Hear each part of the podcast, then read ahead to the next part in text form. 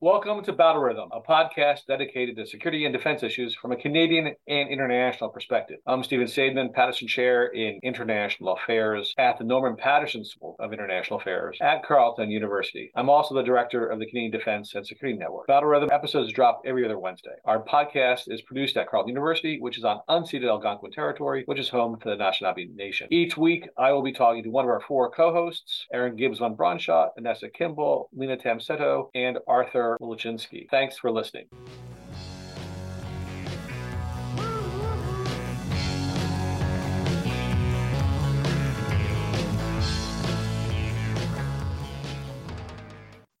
This week on Battle Rhythm, I'm talking to Anessa Kimball, professor at Laval University. Uh, how you doing, Anessa? I'm great. How are you, Steve?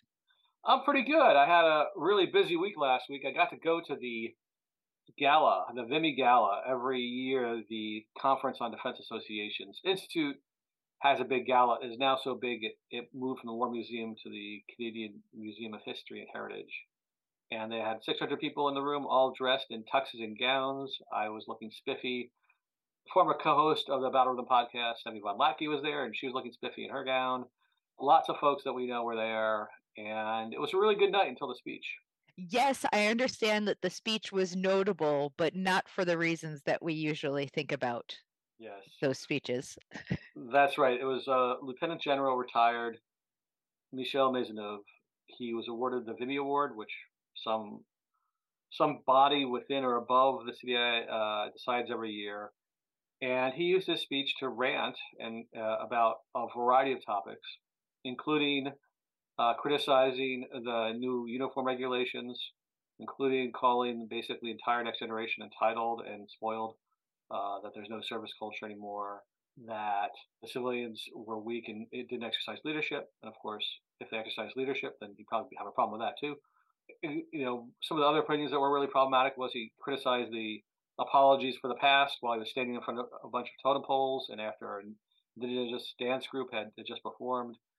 So it the challenge is that you know the organization itself probably can't control what he had to say. They probably didn't have a chance to filter his speech or edit his speech, but they did choose him, and he was known for having views that might not be all that uh, compatible with the focus today on changing the CAF culture. He definitely illustrated what was wrong about the CAF's culture up till now, and it was it was a speech that got a standing ovation where people slapped him on the back afterwards, and it was profoundly frustrating from my part in the audience somebody at my table walked out in the middle of the talk because they were so frustrated at this. And I really wanted to see the government distance itself from the speech because this is exactly everything that the Arbour report and Anand and, and, and Mr. Anand and, and uh, Chief Defense Staff Eyre have been talking about about how to how we can't have these these legacies continue to shape the present military, or else it's going to discourage recruitment, retention. So I wrote a blog post about it. It was pretty critical. And then I got an overwhelming response from people within the military and near the military supporting my calling this out. And then today, Anand did tweet about it, making clear that this was not really what we're looking for in today's officers. But it shows that the old guard still exists, and it's not just folks outside the military. I haven't had anybody with stars on their shoulders or leaves on their shoulders, I should say, reach out to me to say how upset they were about this. I've got a lot of people who are junior to that, but none of the senior officers seem to be all that bothered by it, or at least not publicly so. So I found the whole thing pretty disturbing and i think that that's a challenge because you know as as a scholar that studies civil military relations these are exactly you know and has been you know thinking about these issues for a while these are some of the things that very much demonstrating what we talk about when we talk about recalcitrant culture of change and we talk about kind of gatekeeping within the community and still allowing people that don't represent all voices to kind of get to the podium. And i think that on the one hand it was very unfortunate that you know there was a large platform and this happened in a large platform and an event that is uh, you know extremely meaningful and poignant for the Canadian forces and for those who had served. But I think on the other hand it's also you know one of those if it's so insidious and so everywhere that it even happens at this type of event in some senses. So it's almost like a, a demonstration of how far off from reality the reality is that we face versus versus, you know, what we want to see on paper and what we think the reality should be. Yeah, well, and one of the questions I have is whenever there's a something like this happens in the states, there's always a discussion by those folks who study civil relations is, whether retired officers speaking out says something about what the active officers are thinking, because the active officers can't speak out like this the same way. And so, is Mason a representative of the current crop of two and three star officers? Um, again, I'm not sure because no, none of them have actually spoken out against it. So I'm not going to say silence is consent in this, but the silence is disturbing. But it does yes. speak to the ongoing challenge of civilian control of the military, which is you have a generation or generations of officers who benefited from the old system, and they don't want to see change because it benefits them, has benefited in the past, and continues to benefit them. And if you change the way things are being done, it's going to hurt them, and it's going to hurt their followers who believe in the same ways of doing things. So uh, has also written pieces trying to stem off any major reforms of the Royal Military College. He made his name in the last part of his career by being involved with the branch of the military college that's in um, near Montreal at uh, Saint Jean, and so he's been playing a bat- role already, trying to push back against Arbour, against Deschamps, against Anand, against Eyre, essentially. And so it'd be nice if we had more voices out there, particularly of senior military officers, senior D and D people, you know, saying that this is not what everybody else believes, that this is this is a dinosaur who's been left behind, as opposed to this is somebody who's reflective of contemporary Canadian military folks. Well, I mean, and this kind of comes back to a very classic collective action issue, you know, issue, right? You know, if the costs for the individual are very high to kind of uh, defect or to, you know, speak out against Maisonneuve, then of course it's going to deter individuals from doing so. You have to either have somebody who can feel relatively insulated from the costs or doesn't care about the costs, which is, you know, as you were saying, people that have retired, right? There's the sense that, you know, there's less costs on them, uh, on them speaking out. And so i think that it's one of those and, and it's it's made even more difficult by the fact that part of the culture is this culture of not speaking out right? This culture of not preventing to toe the party line is one of the things that right? And so you know i very much hope i mean we both read the Arbour report and I think we, we chatted about it. And, you know, there's a lot of good recommendations in there. I think that it's going to take time to do some of these things. And I can only hope that with more and more people kind of publicly acknowledging that those types of discourses are not productive, not efficient, and not appropriate, we can start to move things just a little bit forward and you know that's that's how it starts and you know maybe it starts with retirement of people like that and and unwelcome speeches to change things you know i guess we have to be patient. Yeah we have to be patient and i'm i tend to be an impatient person but this was you know letting this stuff stew you know one of the things that became clear from the the emails I was getting and the direct messages, the LinkedIn messages, and all the rest was that there's a real disconnect between the colonels, lieutenant, lieutenant colonels, the commanders, the lieutenant commanders, and the folks at the top, because there's the folks in between, the one and two star officers who seem not to be getting it, or at least not seeming all that responsive. That mm-hmm. the younger folks get why culture change is needed. They're interested in implementing it. They're pushing ahead with it, but they don't necessarily think that the folks above them do get it. So what needs to be done is for the folks up the top of the chain, up in, in the middle of the chain, to make clear that they get it. That requires mm-hmm. behavior. Uh, yep. One of the things that I, I was pushing at because of uh, some of the messages I got was that we just need to know more about how the promotions are working. There's anecdata, that is, there's people telling stories about how toxic leaders are getting promoted despite the new promotion procedures. And so it'd be good to have clear information about what percentage of officers are being denied promotions or being denied, denied new commands because the 360 degree reviews have revealed things, right? The whole idea of having 360 degree reviews where the commentators, evaluators are anonymous and random are so that people can speak freely about the positives positive and negatives of the potential candidates for promotion. In the old days, this was advisory, and the person got to pick their their evaluators, which meant you had some dude getting his favorite boss to say nice things about him, and his most submissive underlings to say nice things about him. Now it's supposed to be anonymous and random, so that way you can get a better sense of people's true capabilities, true leadership. And so the question now is, are those evaluations really mattering? And there's a there's a, a perception among some of the folks in the military that these things don't really that matter that much, that it's still the old way of doing things, that maybe the regiments are still picking who gets promoted, whatever it is. And so we should see statistics. We should see numbers. You like statistics, you like yep. numbers. So maybe we should see numbers of what percentage of these folks aren't promoted, what percentage of them refuse to be put up for a promotion or command because they're afraid of what a 360 review would, would entail, what it would re- reveal. Mm-hmm. And if we had a clear idea of what's happening and how that compares to what happened in the past, then D&D, the CDS, other folks could be able to say, hey, look, we've changed the incentive structure. We've changed how people be promoted. And now people should understand that there are consequences for bad behavior, for being a toxic leader.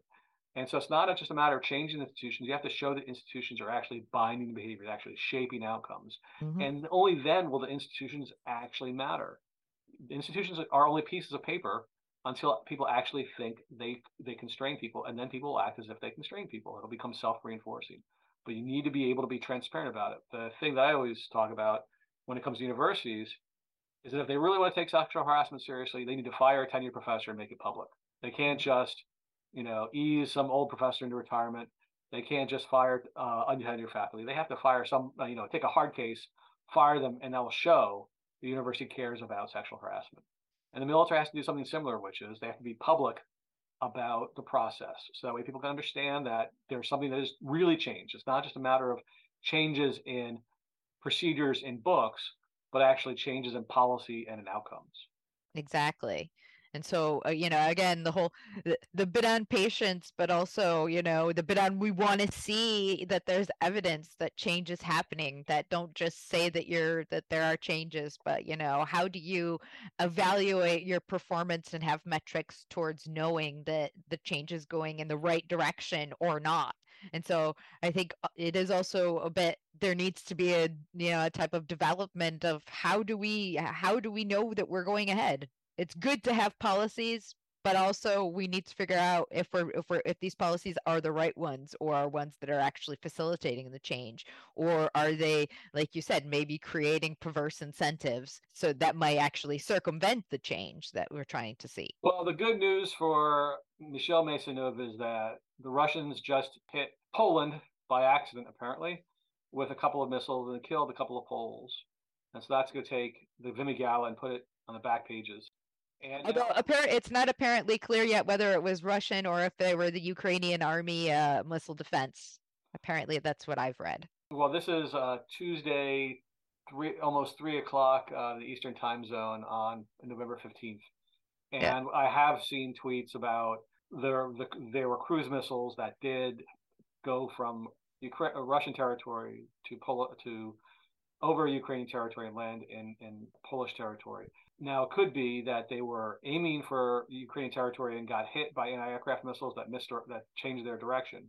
So I'm not going to say that there was deliberate targeting, but I exactly. think we have a fair enough amount of stuff to speculate now about the fact that there was indeed Russian missiles. It wasn't just anti-aircraft weapons that returned to land, but that there was a path of missiles that were charted going across the space, the air and landing in the wrong place. And oh, so exactly. So people are now jumping to, hey, Article Five, World War Three, woo! And I'm assuming that you're on the same page with me. That Article Five is not going to get invoked because this would require a consensus amongst NATO countries to agree that an attack has happened and it requires a collective response. And that would not be in NATO's interest because Article 5 has thus far done a pretty good job of protecting NATO countries from Russia's war. And also that Putin doesn't want Article 5 to be invoked because thus far it has protected Russia from having to deal with direct NATO intervention into his war. Yeah, I mean, there is, again, I, the probability Article 5 is actually you know successfully invoked and you know everybody consents uh, to respond i think that that's pretty low and if there would be any sort of response it would only make the situation more difficult than it is currently and it, it certainly wouldn't help at all ukraine situation it would just make things a little bit more it would definitely make things more complicated and so yeah i, I mean I would love right now to be a, a, fly on the wall there in, in Poland, listening to what's going on in the high level meetings, because uh, as we know, Poland is one of the NATO allies that has probably gone the most all in in terms of supporting Ukraine in this conflict. You know, Poland is the country that is serving as the conduit for a vast majority of the military aid. So it's going to be hard to convince Poland that it was an accident under such circumstances. And so I imagine that there's going to be a lot of investigating and trying to maybe cool things off a little bit there. Uh, a snap decision is made or before, you know, uh, things get out of hand. Yeah, I, I just want to reassure people that this is not going to lead to World War III anytime soon. That NATO countries have a lot of reasons to be restrained about this that Russia has a lot of reason not to encourage us to go up. I'm while we're talking, there are people widely speculating on Twitter. It's not going to lead to anything huge. It's it's problematic.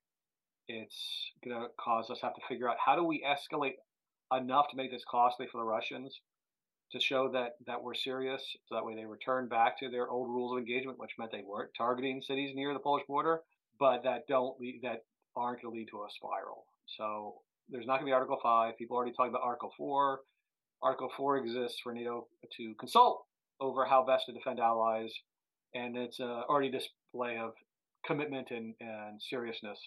So I, I don't think we're going to go far beyond that, but it does require paying attention to. I think what this does signal in some way is more desperation by the Russians. Because in the aftermath of losing Kherson, which was the only major Ukrainian city that they had left from their attacks in February, as opposed to the major cities that they have from their annexation in 2014. That's another kettle of fish. But since they lost Kherson, that was very embarrassing. So it may be that Putin and the Russian leadership changed the rules of engagement for their missile forces to hit targets all over Ukraine. That well, that was the story of today before we heard about the Polish casualties, which is that the Russians were systematically going after energy infrastructure in Ukraine. They can't seem to hit military targets, but they're very good at hitting civilian targets. And so there are lots, lots of missiles launched to hit civilian targets all throughout Ukraine, including cities closer to the Polish border than they had done in the past. And when you do that, that raises yep. the possibility of accidents. And so I think that's what's going on here. I don't think it was a deliberate effort, but probably they were just targeting. They were they were less restrained. That they had a broader rules of engagement which raise the risks. And now one of the risks is you mm-hmm. might miss and hit Poland. And now the Russians have to deal with whatever the response is from Poland, the United States, and our allies. Mm-hmm. Well, I mean, notably, it is very, very close to the the the geotag pin is very close to a, a land border uh, between the two, and uh, in one of the only routes there. So again, this speaks to maybe miss of a hit than actually trying to target uh, Poland. And again, because it is actually one of the land routes, it's probably one of, it is definitely one of the routes that's probably being used in terms of delivering equipment to the area. So again, we want, you know, what we would hope to avoid is an accidental risk of ex- escalation uh, in the conflict that would call in other actors. Yeah, I, I don't see NATO seeing this as an attack on the whole alliance. There's going to be a level of strategic communications, of course, that they're going to uh, release, you know, trying to call out Russia and, you know, trying to dissuade them from targeting such places that are close to, you know, possible close to NATO members. But again, as we've seen in the last few weeks, the tide has shifted a little bit. We're seeing that you know Russia has been losing territory. It is trying to dig into some positions. I think a lot of forecasters are looking at these next few weeks as we go into January as you know whether or not you know, things will stabilize and hold through the winter in some senses and get entrenched or you know will this kind of be a, a push out uh, a strong push out? It's left to be seen. I don't know. What do you think? Is the best strategy now to uh, try and encourage to try and push russia out as fast as possible before the winter settles in or try and find a demarcation that would be reasonably defendable now through the winter? I think that's a really good question. I think the Ukrainians have momentum on their side. And so the Russians are desperate for anything that can slow down and for them to be able to put the, together their newly mobilized forces. They've been digging lines, trenches, but the Ukrainians may go around them. They've already done a bit of amphibious operations to go around those those barriers. So I expect the Ukrainians to continue to be successful. I mean, why why bet against them now? They've they've been very smart in everything they've done. The Russians have been mostly incompetent what they've done. The way they pulled out of Kherson was problematic. Some people have speculated that they were staying there past election day in the United States because they didn't want to give Joe Biden a win that might cause the Republicans to lose.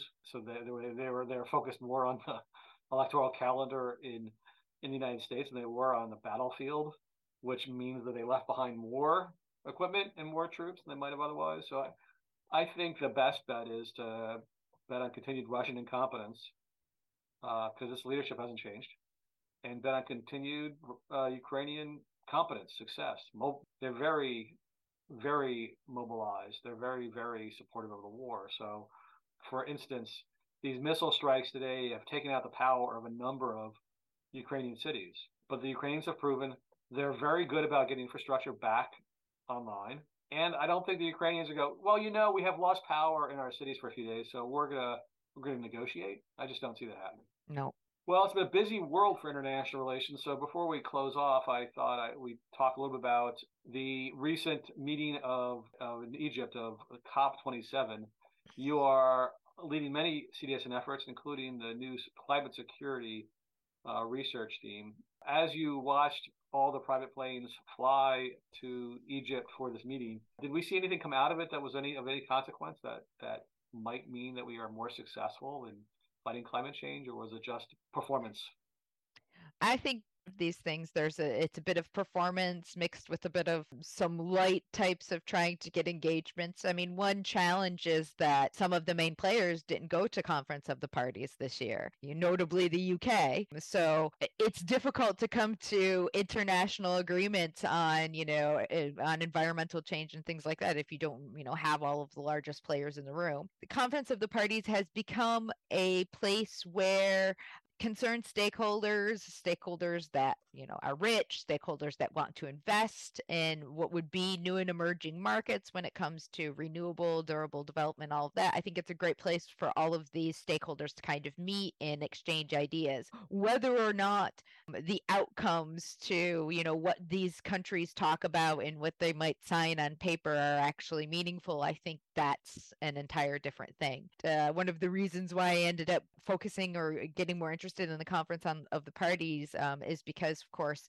Quebec was there promoting its new provincial level uh, legislation, which is uh, essentially aiming to end and close the hydrocarbon exploration industry in all of Quebec. And so, this Law 21, which was passed over the summer, basically prohibits the exploration exploitation and research and development of anything related to the hydrocarbon industry in the province of Quebec. And so I think this is interesting because it is a very strong piece of legislation. They did a lot of kind of fundamental groundwork with some of the stakeholders, particularly industry stakeholders that have been very reticent to participate. And one of the large things that they did was think about very critically how they would remunerate or compensate the various business committed in that sector. One of the ways that they managed to bring the parties together essentially was by what would be changing beliefs about the future of the sector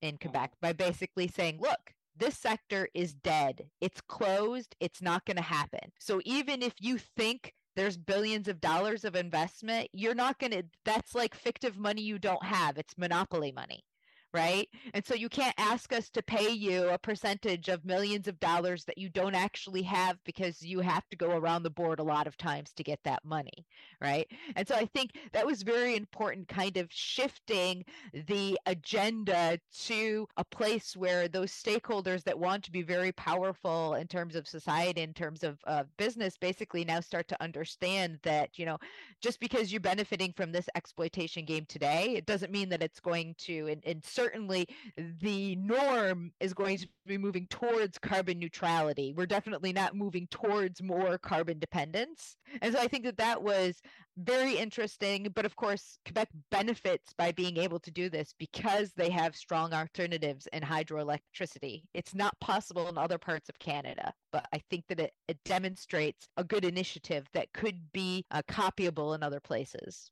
Well, that that sounds promising. It's been a very frustrating time in Canada for progress in this area because uh, certain provinces have been most resistant to this, and it's challenging at, at this time to make progress.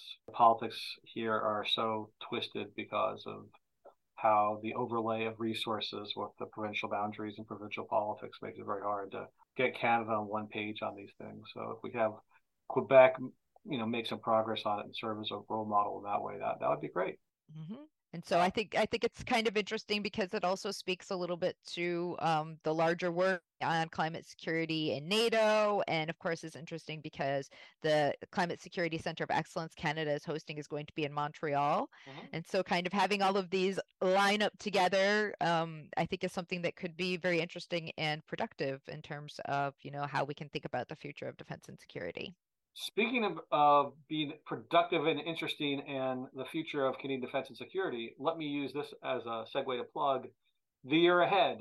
Our annual conference takes place at the War Museum on December 9th. You can go to the CDSN webpage to get information about it. We've got a panel on learning from Ukraine's successes and Russia's failures. We have a panel on Canadian civil relations. It's going to mostly look at uh, surveys, different surveys of the Canadian public and the attitudes about the military. But that's relevant for the conversation we've already had today.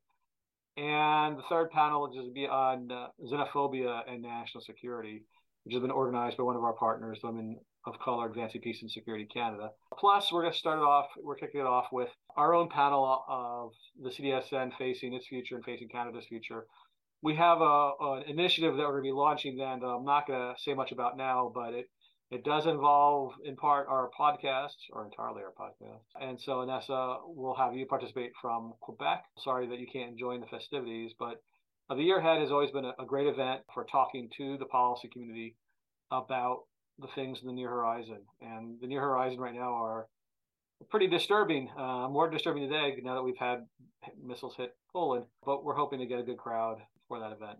And lastly, I should uh, promote our interview that I had with Mike Wright, who's a major general in charge of CFINTCOM. CFINTCOM is the Canadian Forces Intelligence Command. And so we talked about what the role of intelligence command is in the policymaking process and the two hats he wears, because he not only commands CFINTCOM, he also administrates or runs the larger Canadian Defense Intelligence Enterprise. And so the striking thing about Mike Wright and his current reign in this role is he's very much willing to reach out and talk about what they're doing and usually don't think that the intelligence folks who are seen as secret squirrels being all that talkative. So I hope people stick around for that interview, which will come on after I say thank you to Anessa for joining me today and sharing her expertise on NATO and on all things. Thank you very much for the invitation. And as always, it's wonderful to talk defense and security. Until the next time, Steve. Uh, it's been a my pleasure, Nessa. Have a good winter break and we're looking forward to your climate security workshop that's taking place in January in, of all places, Montreal. Excellent. All right, take care. Take care.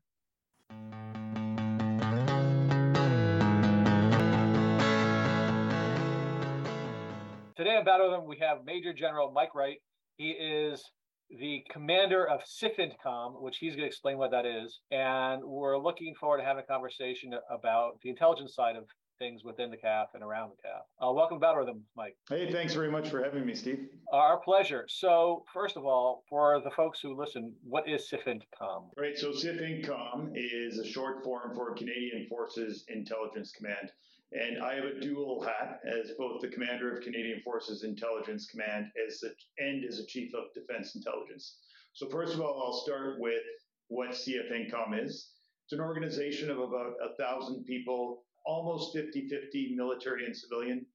Headquarters is located in Ottawa. We have a couple of our units, the Joint Imagery Center and the Mapping and Charting Establishment located in Ottawa.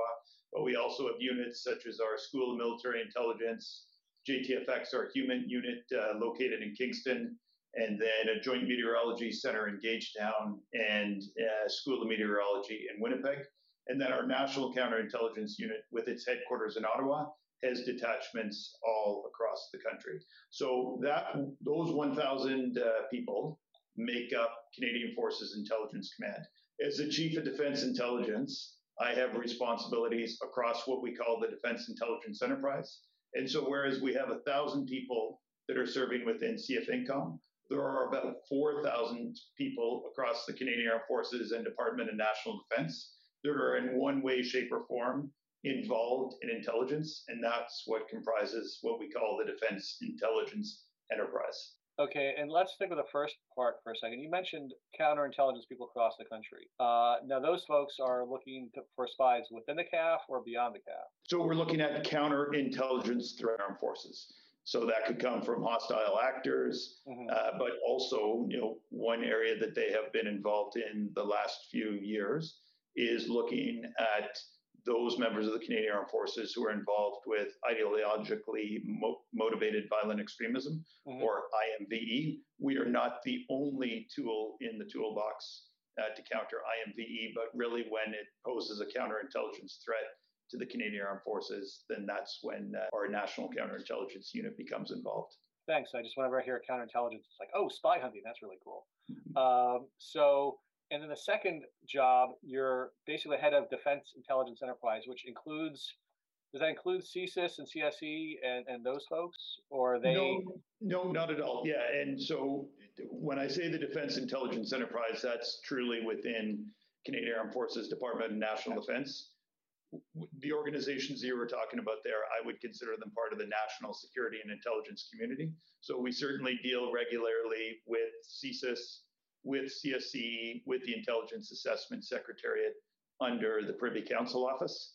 Uh, but as you look across the intelligence enterprise for the Government of Canada, CFINTCOM is the only all source intelligence, uh, has the only all source intelligence capability across the government. And so when you say all source, that means technological, human, human intelligence, and whatever else. Yeah, absolutely. So uh, geospatial intelligence, human intelligence, uh, meteorology, counterintelligence. We're involved with targeting. I mean, I talked a bit about the units, but within CFINTCOM headquarters, our analysts are broken up into those that deal with transnational and regional threats, mm-hmm. and then those who are looking at uh, science and technology.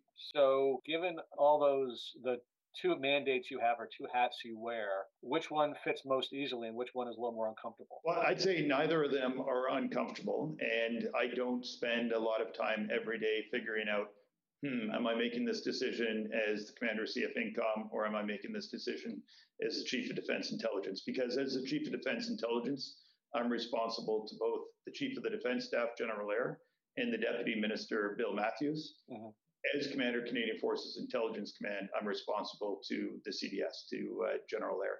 But again, you know, I deal with both of them on a regular, basically a daily basis. Uh-huh. And, uh, you know, there are so many areas where it's a blend between talking about what's happening in the current day, talking about things we need to be aware of as we're planning future architecture or looking at, for example, uh, policy issues. And I, I can't help but notice uh, that your agency, since you've taken it on, has been actually fairly visible. You've been involved in a variety of efforts. Uh, you've sent people to engage in, for instance, our activities with our Young Minds event last spring. And it's strange for those outside the military to see the people who are most associated with secrets, that is the intelligence types, be so out there in the public eye. And I'm sort of curious as to what's going on. Why, why are you so engaged in communicating with the public compared to either other parts of the military or compared to what your your department used to do before you took it on? You know, frankly, Steve, if the perception was, you know, that it's, it's strange for us to do it, I'm actually trying to change that because I don't think it should be strange.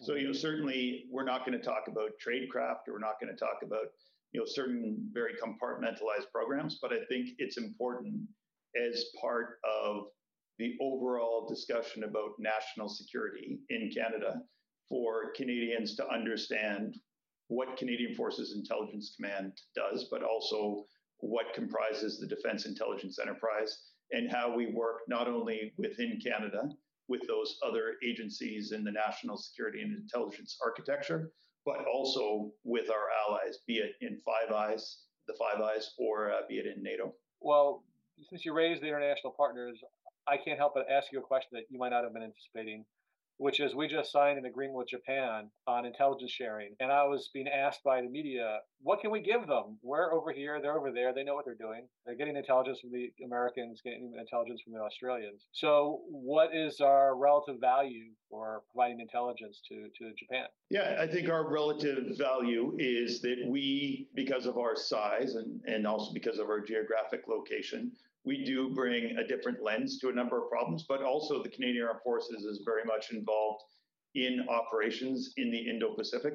You know, if you look at both Operation Neon and Operation Projection, we've regularly had both aircraft and ships operating in the area. So I think it's important for us to look at an ally like Japan and see what can be done for the sharing of information and intelligence with them, because certainly the Indo Pacific region is only going to become more important in the future. Surely it's very important. And NEON is the mission to monitor sanctions with North Korea, and projection is the freedom of navigation operations. Is that correct? That is correct. Yes. Thank you for for providing the context that I probably should have. That's okay. That's all right. Uh, I just it was good for me to make sure I knew what I was talking about too. So yes, we we care about the Pacific, and we have we're operating with the Japanese on exercises and all the rest. And I guess, yes, we are learning stuff in the course of those operations that we can share with the Japanese. It was just striking that given our capabilities compared to the United States or given the regional expertise of Australia, I guess the question is how much more visibility does this give the Japanese than they would have without us? I guess is the first thing and I'll ask a second thing after after you ask that. Address that. Okay, so I don't think I can answer for Japan as to uh, what it brings to them. I can certainly talk about what it brings to the Canadian Armed Forces Department of National Defense, and that's you know we are very well established uh, in Europe because of not only uh, NATO but also uh, relationships, deeper relationships that we have within NATO but we have actively been seeking to ensure that as the Indo-Pacific region does become more important, uh, that we are able to have deeper relationships with some countries there. So there's certainly what's being done, you know, from each of the services, the Army, the Navy, and the Air Force. Our Assistant Deputy Minister uh, for Policy helps produce the global engagement strategy, but it's important for us as an intelligence organization to, you know, have a worldwide network. No, I, it was more obvious to me that what we got out of it, given Japan's visibility in that part of the world, and that we don't have as many allies to rely upon, and we don't have as many institutions. And our allies there often aren't very happy with each other, so we can't rely on a multilateral uh, arrangement there but it was very it's in the news because it just happened in the past couple days so it was good to get your perspective on it. I guess one of the other questions that i'm curious about these days is you obviously are paying a lot of attention to the to the war in ukraine and i guess for me that involves a lot of different dimensions. Uh, can you speak to some of the things you're paying attention to when it comes to ukraine and, and, and what that means you know how you're translating that back to the, the CAF and the department? Yeah absolutely. So i mean probably the most obvious is we're tracking on a day-to-day basis what gains are being made on the battlefield, and frankly, the incredible gains that have been made on the battlefield by uh, the Ukrainian armed forces over the past couple of months. But you know, we're not just a news reporting organization. We have to talk about what's happening, but then what does it mean for the future? So certainly, as you can imagine, uh, one thing that we've been looking at over the past few weeks with those overwhelming Ukrainian successes is what does this mean for the escalation steps that are available to Russia And we've all heard the rhetoric uh, being used by uh, Vladimir Putin. What are the possibilities and what are the escalation steps that could lead to what he has stated, you know, that the fact that the use of nuclear weapons is not off the table. But I always remind people that what he said uh, just a couple of weeks ago is very similar to what he said just a few days into the campaign. And yes, it's important that we pay attention to what Vladimir Putin says, but we also have to keep in mind that in the weeks and days leading up to the invasion, he said, no, it's purely a military uh, exercise that we, we have 100,000 troops facing uh, Ukraine from three directions. Uh, so we have the analysis of the war as it's going on.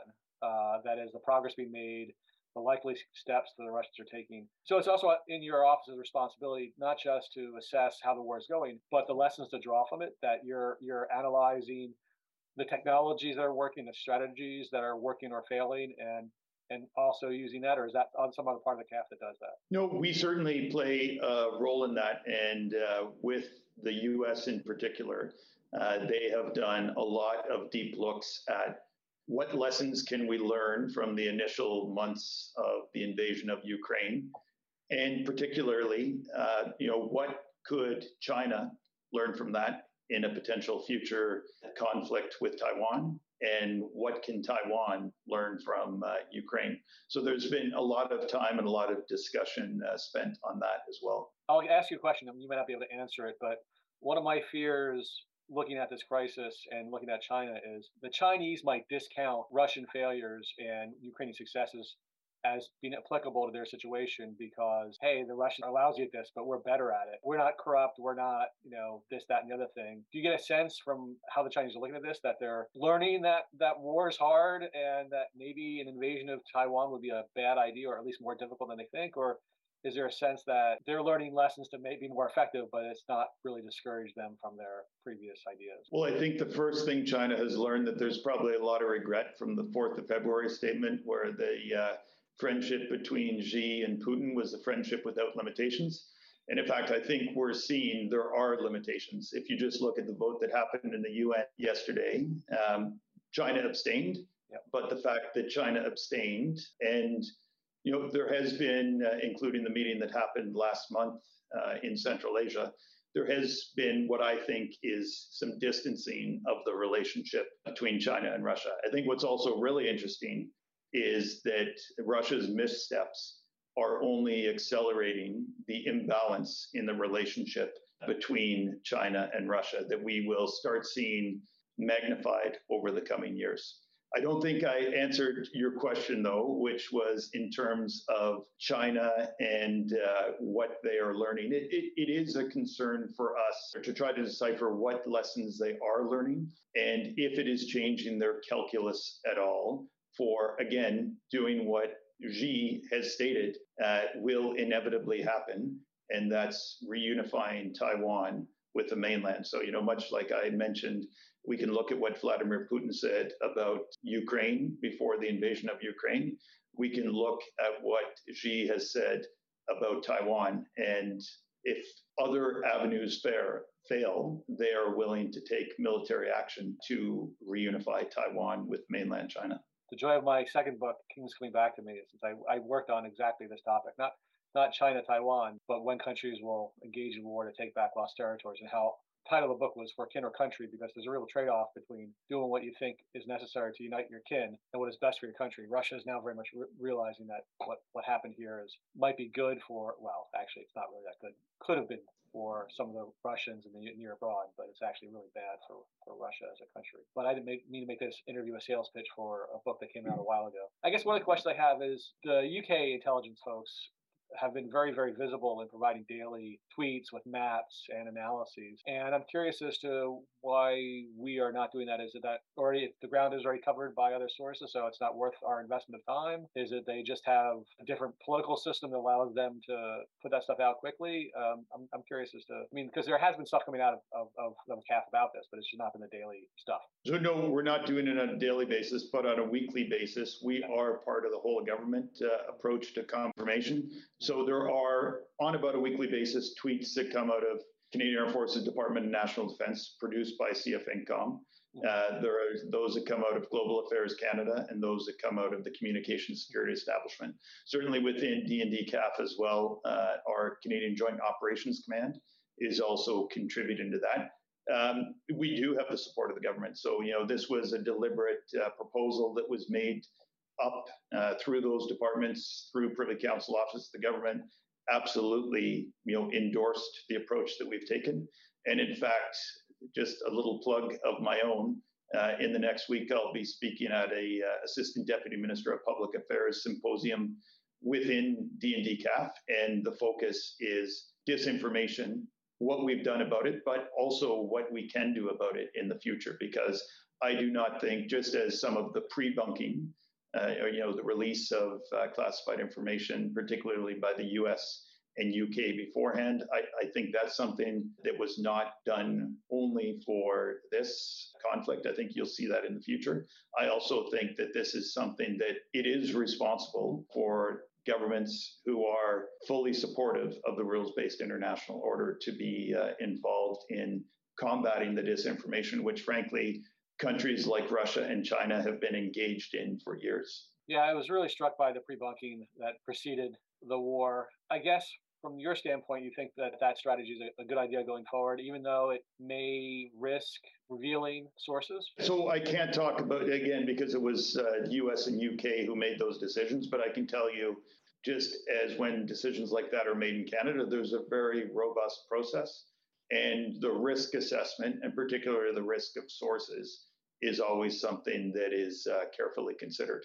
Very fair. A lot of it, obviously, the most attention for the past year has been on Russia, Ukraine, and China, Taiwan. When you're presenting or preparing information for the political leadership and for military leadership, what is the topic that, that isn't getting enough attention uh, or that you are making sure that people get attention of that uh, may not be obvious to those on the outside? Well, I think uh, one of the important things is that yes, Russia, yes, China, but more importantly, Russia, China, together with other regimes, pose a threat to the rules based international order. And that rules based international order is what has allowed countries like Canada to thrive uh, since the waning days or the Second World War.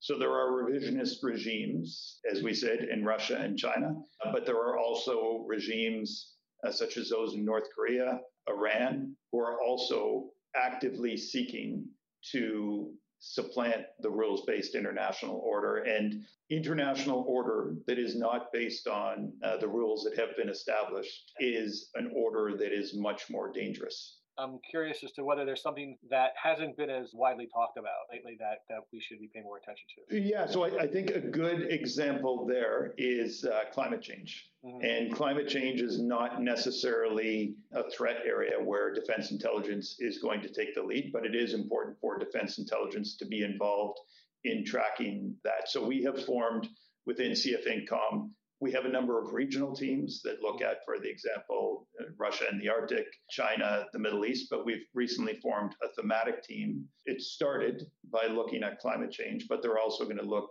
at food security, energy security, you know, basically all of those areas that don't have borders. From a defense intelligence perspective, understanding the current and really the future effect, effects of climate change are important because we can use that as a predictor of where we may see conflict in the future, mm-hmm. where we might see uh, migration, where we might see lack of resources, water, food, and where, when we have those conditions in place, recruitment for violent extremist organizations is going to increase. Well, you've got your hands full with a, the world is definitely a much more interesting place, which is good for an international relations scholar, not so good the folks who actually have to deal with these issues on a day-to-day basis. Since the name of our podcast is Battle Rhythm, can you tell us what your battle rhythm is? What do you do? How do you get through the day, days and weeks of uh, lots of work?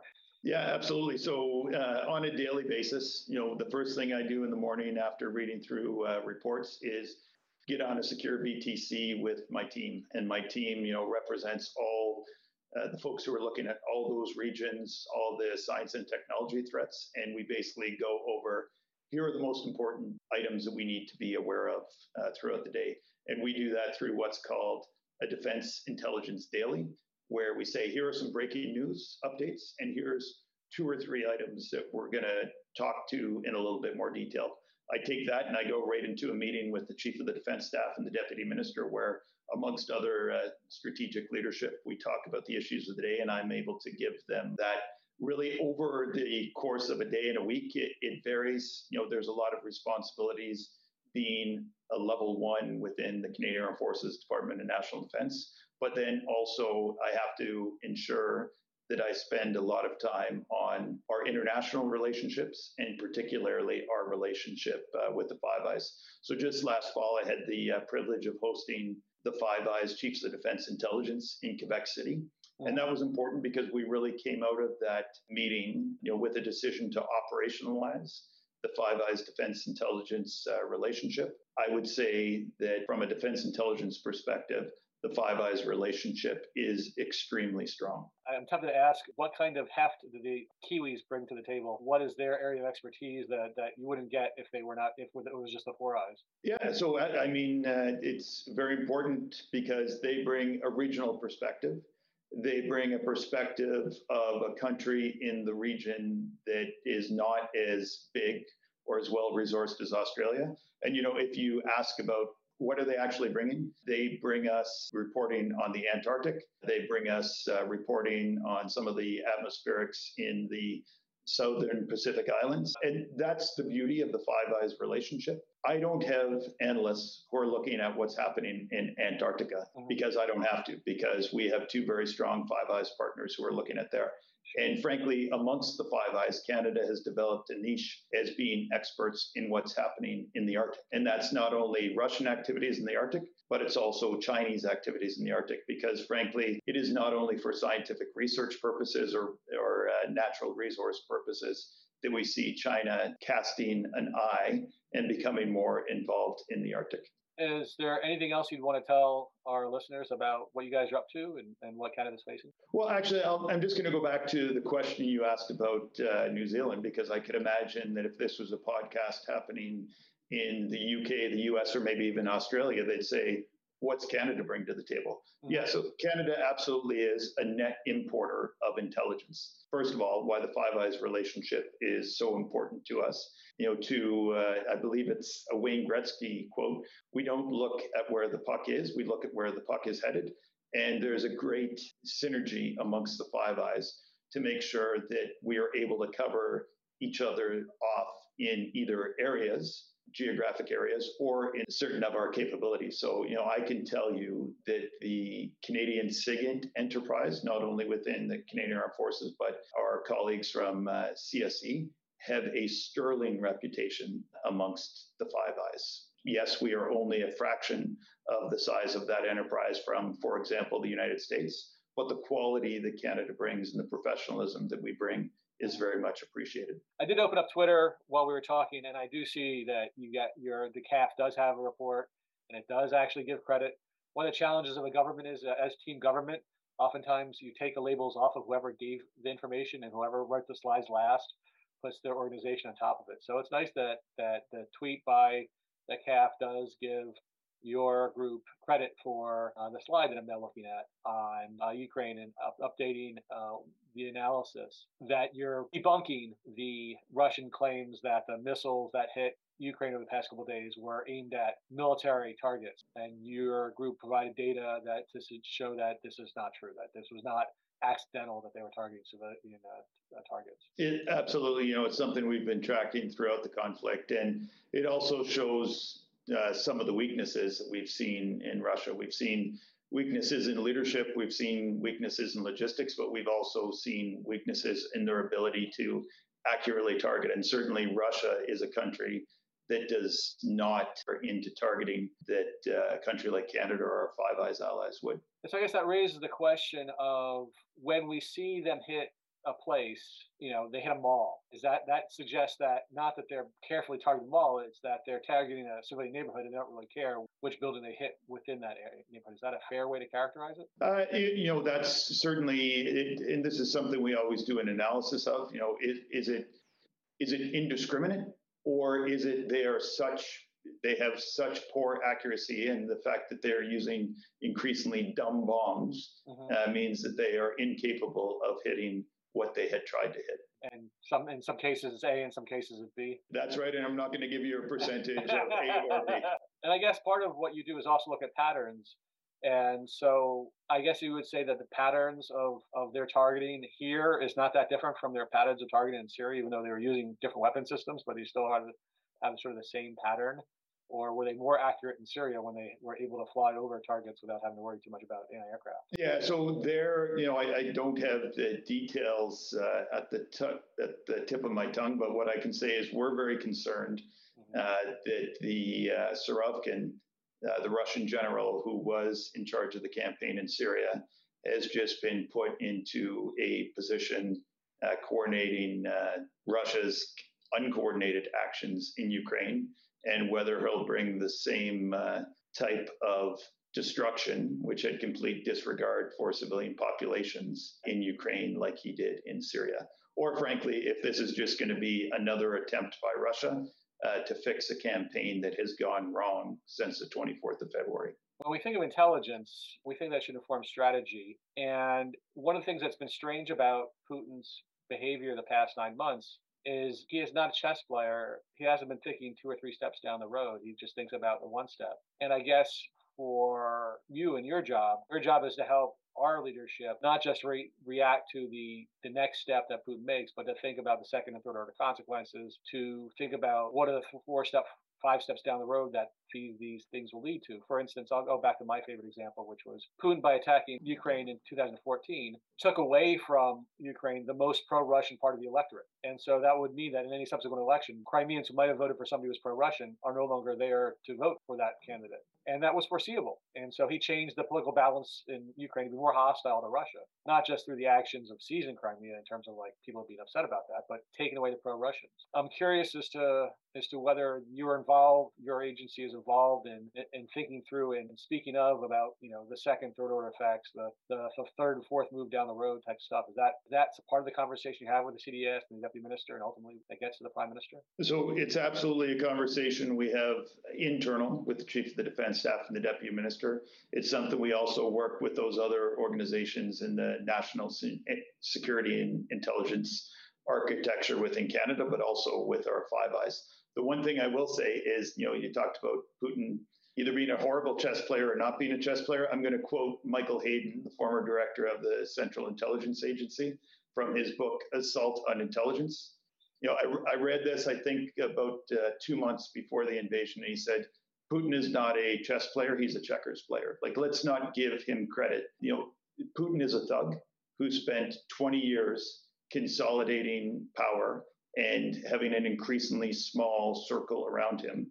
And I think, frankly, uh, that small insular echo chamber that he created around him led to not only the missteps that were made in the planning for the invasion of Ukraine, but can largely describe or provide a reason for why we've seen so many of the missteps uh, since the invasion recommenced on the 24th of February. So the academic analysis has been that he's a judo master, which is that he, he sees a vulnerability, he strikes, but he doesn't really think about, okay, now that I've done that, before I do that, what will happen after I do that strike? And so he doesn't think two steps ahead. He's just thinking about that that moment of vulnerability. And so the key thing we're all thinking about now is, is something you mentioned earlier, which is the question of, of a, a nuclear strike in Ukraine. And the, the joy of being Canada, we don't really have a vote on how to respond, you know, the, the biggest way possible, which is we don't have nuclear weapons. We don't have a say in how the United States deploys its nuclear threats. But I'm sure there's something you guys have been gaming out both by in your own office, but also in conversations with other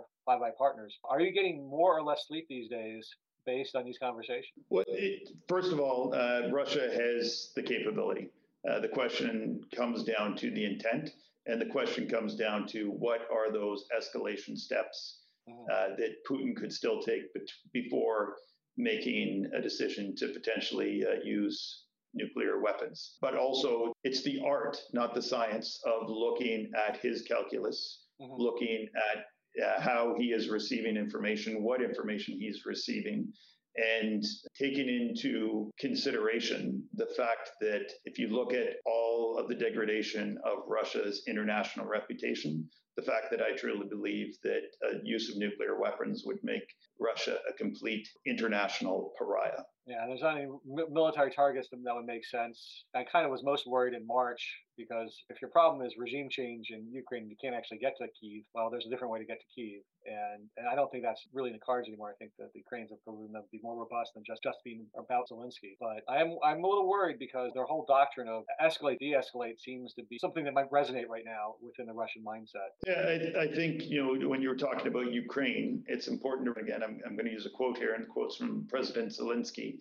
about a week and a half ago said Ukrainians know what they are fighting for. Uh, Ukrainians know that they are fighting for their country. And in fact, if you look at Russia's missile and UAV strikes that occurred uh, on Monday, if anything, that only, I think, hardened the resolve of uh, the Ukrainian uh, people. And this is one of the things that, that people have really drawn the lessons from World War II, which or Vietnam for that matter. Is there's been plenty of places that have been bombed heavily that have not caused the civilian populace to, to give up from the, you know, bombing of London in 1940 and from our bombing of the Germans and the Japanese uh, during the war. You can't bomb your way to victory on your own uh, by itself. So I'm hoping that Putin remembers some of the lessons because he certainly has forgotten a lot of the other lessons from World War II. Mike, I really appreciate the time you spent with us today. We did meet with you, the team from the Summer Institute, and we found that briefing really very helpful for understanding what it is you guys do and what your office does. And so I appreciate the time you take out from this. And I will say that not everybody in the military and not everybody in the various agencies around government are quite so willing to talk to the public. So your efforts are very much appreciated. Thanks, Stephen. I'll just say, you know, going back to one of your first questions, why are we doing this? Uh, because I believe that this can help with the conversation about national security and a national security culture uh, within Canada. But I will also say, as a plug for the Norman Paterson School of International Affairs, uh, CF is a strong organization, but we are always looking to build the team. And I know there's some fantastic young Canadians that are involved both at institutes like uh, the Norman Paterson School of International Affairs, but across the country. We would love to see uh, form part of the defense team that uh, comprises CF Incom in the future. So thanks very much for the opportunity. Not a problem. That that is a plug for the DIORP program, the Defense Intelligence Officer Recruitment Program. People are much more familiar with the one that's run by uh, Policy, the ADM POL, which is the PORP program, the Policy Officer Recruitment Program. But the DIORP is a similar kind of thing. You get lots of applications, so you get a lot of competition, even in this labor shortage. I'm sure you get the very best talent, and we'll definitely send our students applying to your entry level program into uh, defense intelligence. Yeah, thanks very much, Steve. Take care and good luck maintaining your battle rhythm in these very, very busy days.